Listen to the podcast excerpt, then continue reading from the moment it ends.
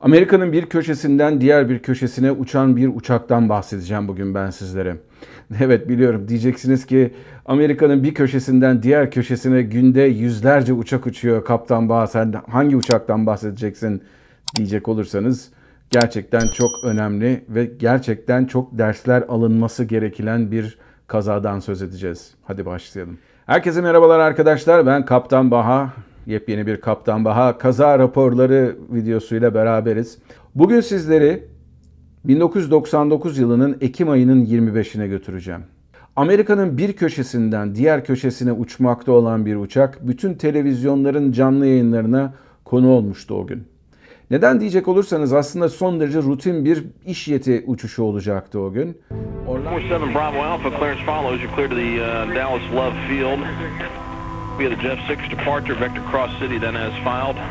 Bu uçuş Florida'da önce Orlando'dan kalktı, kuzeybatı yönünde devam etti. Daha sonradan batıya doğru dönecekti Dallas'a gitmek için. Şimdi diyeceksiniz ki iki nokta arasında aslında en kısa yol düz bir çizgi değil midir diye söyleyeceksiniz ama bu bir iş yeti olduğu için ve kıyıdan da çok fazla uzaklaşması mümkün olmadığı için, yeterli ekipmanı olmadığı için bu yolda ilerlemesi gerekiyordu.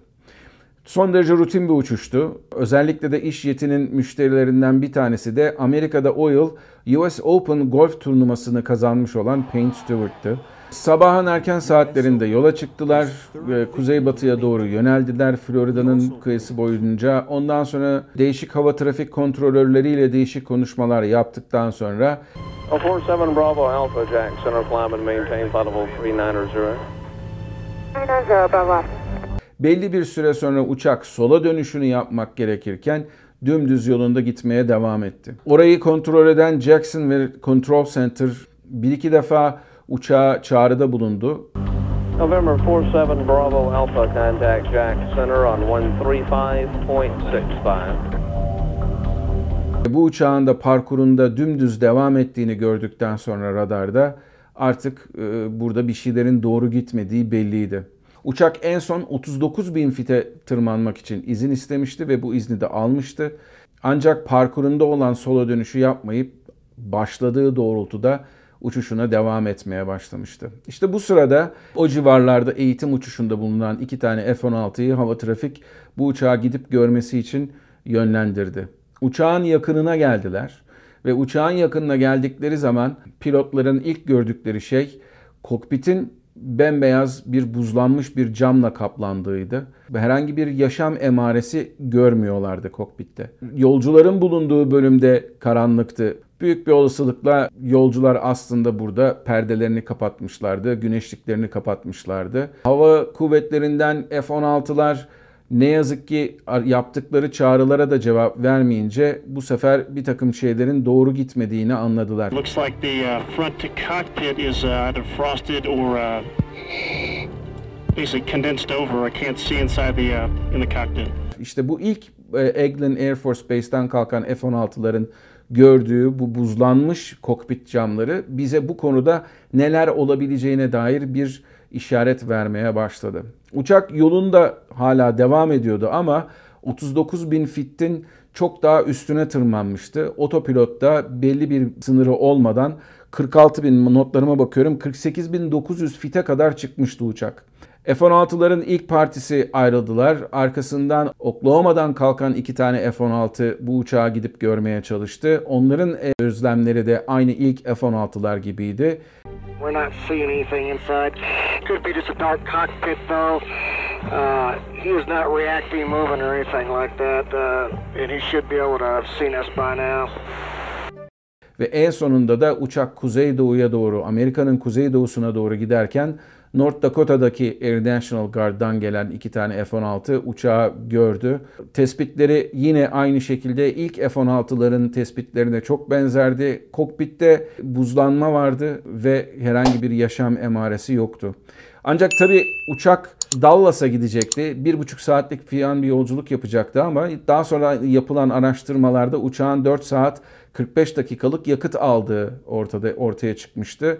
Sanırım bu 4 saat 45 dakikalık yakıtta işte Dallas'a gidip ondan sonra hiç para vermeden geri gelmek amacıyla yapılmış olan bir fuel tankering olayıydı. Yani siz gereğinden uçağa fazla miktarda yakıt taşıyıp başka bir yerde daha pahalıya fuel yakıt almamak içindi.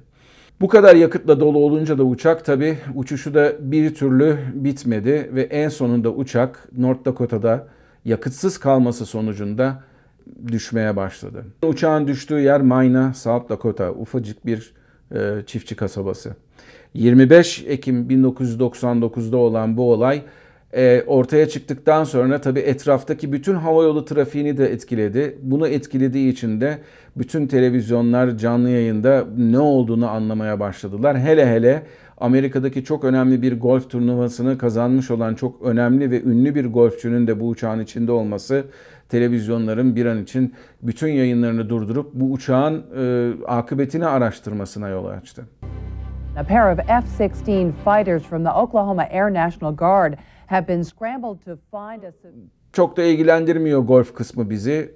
Ölenlere Tanrı'dan rahmet diliyoruz tabii ama aslında bunun bizi ilgilendiren tarafı bu, bu kazanın neden olduğu. Şimdi uçaklar hepiniz biliyorsunuz. Çoğunluğunuz da zaten uçağa bindiğinizde dinlemiyorsunuz. İşte baş üstünden gelecek olan oksijen maskelerinden söz edilir vesaire vesaire. O neden olur? Çünkü uçaklar çok yüksek irtifalarda uçuyorlar. Bu yüksek irtifalarda uçtukça kanınıza girecek olan oksijen miktarı da dolayısıyla azalıyor.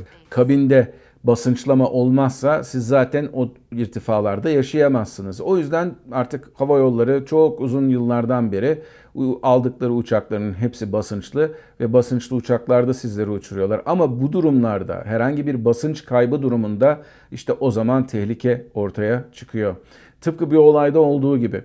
Bu olayın nedenleri araştırılırken bir takım e, değişik nedenler de ortaya çıktı. Tabii ki bir basınç kaybı olduğu aşikar ama bunun değişik şekillerde olması mümkün. E, basınç kayıpları genellikle gradual yani düzeyli olarak yavaş yavaş olan basınç kayıpları olabilir. Hızlı basınç kaybı olabilir yani rapid depressurization. Bir de en kötüsü e, patlayıcı bir basınç kaybı olabilir. Bu explosive decompression'da sizin hayatta kalma şansınız çok da fazla değil.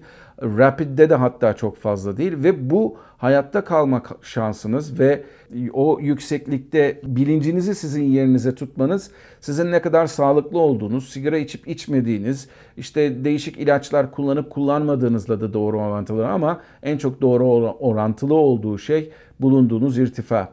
Artık uçaklar yüksek irtifalarda uçuyorlar. Hem yakıt tasarrufu için hem de daha rahat havalarda uçtukları için en azından 20 binli fitlerde vesaire uçup değişik hava e, şartlarına maruz kalmadıkları için. Ama şöyle bir düşünelim bir 40 bin fitte uçtuğunuz zaman sizin sadece ve sadece 15 ila 20 saniyelik bir bilinciniz var. 15-20 saniyeden sonra bilincinizi kaybediyorsunuz. Şimdi bilincinizi kaybetmek nedir aslında? Bilincinizi kaybetmek şöyle gidip de tak diye düşmeniz anlamına gelmiyor. Hypoksiya denilen bir olay var. Bu olayda bilincinizin yavaş yavaş kaybolması anlamına geliyor. Tabi bunun en e, zararlı kısmı da sizin bunun ne yazık ki farkına varmamanız. Hatta ve hatta çok ilginçtir insan bünyesindeki bu yapı. E, hipoksiyayı yaşadıkça kendinizi daha da mutlu, daha da ferah, daha da eğlen, eğlenir durumda hissediyorsunuz. O yüzden tehlikenin de farkında olmuyorsunuz. İşte böyle bir olay mı yaşandı diye bakmak gerekiyor e, bu kazayı araştırırken. NTSB raporunu da aşağıda vereceğim. NTSB raporunda ortaya çıkan bir takım aksaklıklar daha var bunun dışında. Her şeyden evvel uçağın böyle bir kazaya meyilli olup olmadığını araştırıyor NTSB ve bunun sonucunda uçağın bir takım aksaklıkları olduğu ortaya çıkıyor. Bu raporda görülebilir bir takım e, basınçta sorunlar var. Ancak bu uçak çok öyle yüksekler irtifalara da çıkan bir uçak değil. Yani istediği zaman çıkıyor ama çok da uzun süreli uçuşlar yapmadığı için genellikle e, işte 20 bin fitlerde falan yapmış bütün geçmiş yaptığı uçuşlara bakıldığı zaman. E, o uçuşlarda da çok fazla basınç farklılığı olmadığı için de bir takım sorunların ortaya çıkması daha az muhtemel. Basınçlandırma sorununun ortaya çıkmamasının en büyük nedeni pilotlar genellikle uçaktaki aksaklıkları uçak defterine yazmak yerine e, işte şirketi arayıp abi böyle böyle bir sorun oldu sen buna bakarsın deyip telefonu kapayıp veya teknisyenle konuşup o şekilde halletmeye çalışmışlar. Bu gerçekten çok kötü bir kültür. Ne yazık ki işte böyle e, uçuş kültürleri de var tabii orada ya da burada. Yapılan bir takım bakımların kayıtları normalde e, uçakta tutulmak yerine şirkette tutulması gerekirken son 6 aylık kayıtlarında bir türlü ulaşılamıyor e, yapılan araştırmada. Dolayısıyla ortaya çıkan sorunların nasıl giderildiği konusunda da herhangi bir bilgiye ulaşamıyor kazayı araştıranlar. Bir de çok ilginç bir şey daha ortaya çıkıyor. Learjet son derece başarılı bir uçak. Learjet yıllardır business jetler konusunda lider bir uçak markası. Ama buna rağmen e, Learjet'in manuellerinde basınç kaybında yaşanacak olan durumlarda ilk olarak yapılması gereken iş olarak basınç kaybının nedenlerini araştırmak ve bu nedenleri ortadan kaldırmak olarak gösterilmiş. Biraz evvel anlattığım basınç kaybında irtifada olduğunuz durumda bilinç kaybının ortaya çıkması sorunu tamamıyla göz ardı edilmiş ve bu şekilde uçakta sertifiye edilmiş çok ilginç olarak.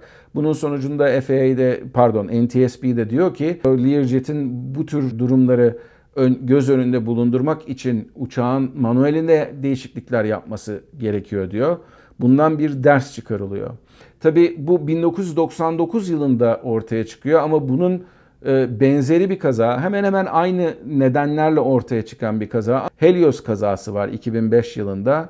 Larnaka'dan Atina'ya giden ve oradan da Pırağa devam edecek olan uçağın biliyorsunuz basınç kaybından dolayı yakıtının bitmesi ve ondan sonra da içindeki yolcularla beraber düşmesi olayı. Siz benden aslında bunu da istiyordunuz. Onu ileriki bir tarihte yaparım ama bu Learjet olayı gerçekten çok ilginç. Çünkü neden derseniz e, yıllardır uçan bir uçağın manuelinde sizi hemen oksijen maskeni tak demek yerine şuna bak buna bak işte e, oksijen sistemi normda mı otoda mı ona bak araştırma yap demesi ve bunun e, o zamana kadar da bu kazaya kadar da farkına varılmamış olması gerçekten ilginç bence. O bakımdan bu kazada ilginç bir kaza. Benim için şimdilik anlatacaklar bu kadar. Dediğim gibi çok büyük ayrıntısına girmek isterseniz olayın ne yapacaksınız? NTSB raporunu okuyacaksınız aşağıdaki linkte. Başka sorularınız olursa, başka önerileriniz olursa o zaman ne yapacaksınız? Onda da aşağıya yorum yapacaksınız. E tabii ki kanala eğer abone değilseniz, bu videoya da öyle rastgele rastladıysanız abone olacaksınız ki bundan sonraki videoları ve daha önce yaptığım videoları da izlemeyi unutmayacaksınız. Bir sonraki videoda görüşmek üzere. Kendinize iyi bakın. Mutlu kalın, esen kalın ama her şeyden önemlisi tabii ki sağlıklı kalın. Görüşmek üzere.